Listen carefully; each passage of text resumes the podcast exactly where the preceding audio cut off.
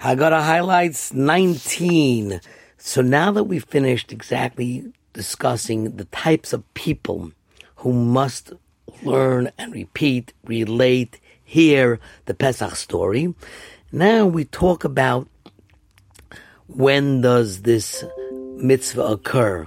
So we began the Haggadah with saying how what's the duration of till how long do you have to talk about it? What is the difference between this night and others' nights? Or the what is the difference between the mitzvah of Sipur Yitzias Mitzrayim and Zechiras Yitzias Mitzrayim? One's a daily occurrence, one's special to a special night, and it's longer. And who has to hear it? Well, we started with the big rabbis, and we ended up with every type of child that's possible.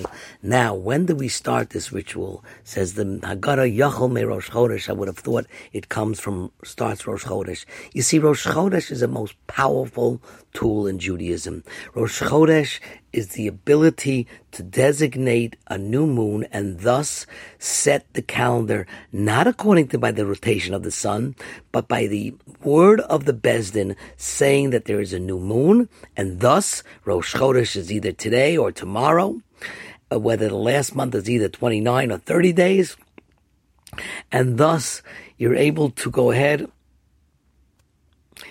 we're able to go ahead and create our own destiny, whether Yom Kippur is today or it's the next day, whether Pesach is going to be on a Wednesday or a Thursday. This all depends on when Rosh Chodesh Nisan started. And HaKadosh Baruch Hu called Moshe and Aaron and himself Kaviyachol anthropomorphically and said, We're a Bezdin.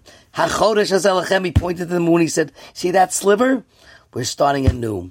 So Yachol Me Rosh Chodesh, because that great feat and that great act and the empowerment of Rosh Chodesh happened on Rosh Chodesh Nisan, you would have thought that the Exodus also began on Rosh Chodesh Nisan, and thus the story of Yitzias Mitzrayim must be related in a ritual the way we do it on Seder night, starting from Rosh Chodesh.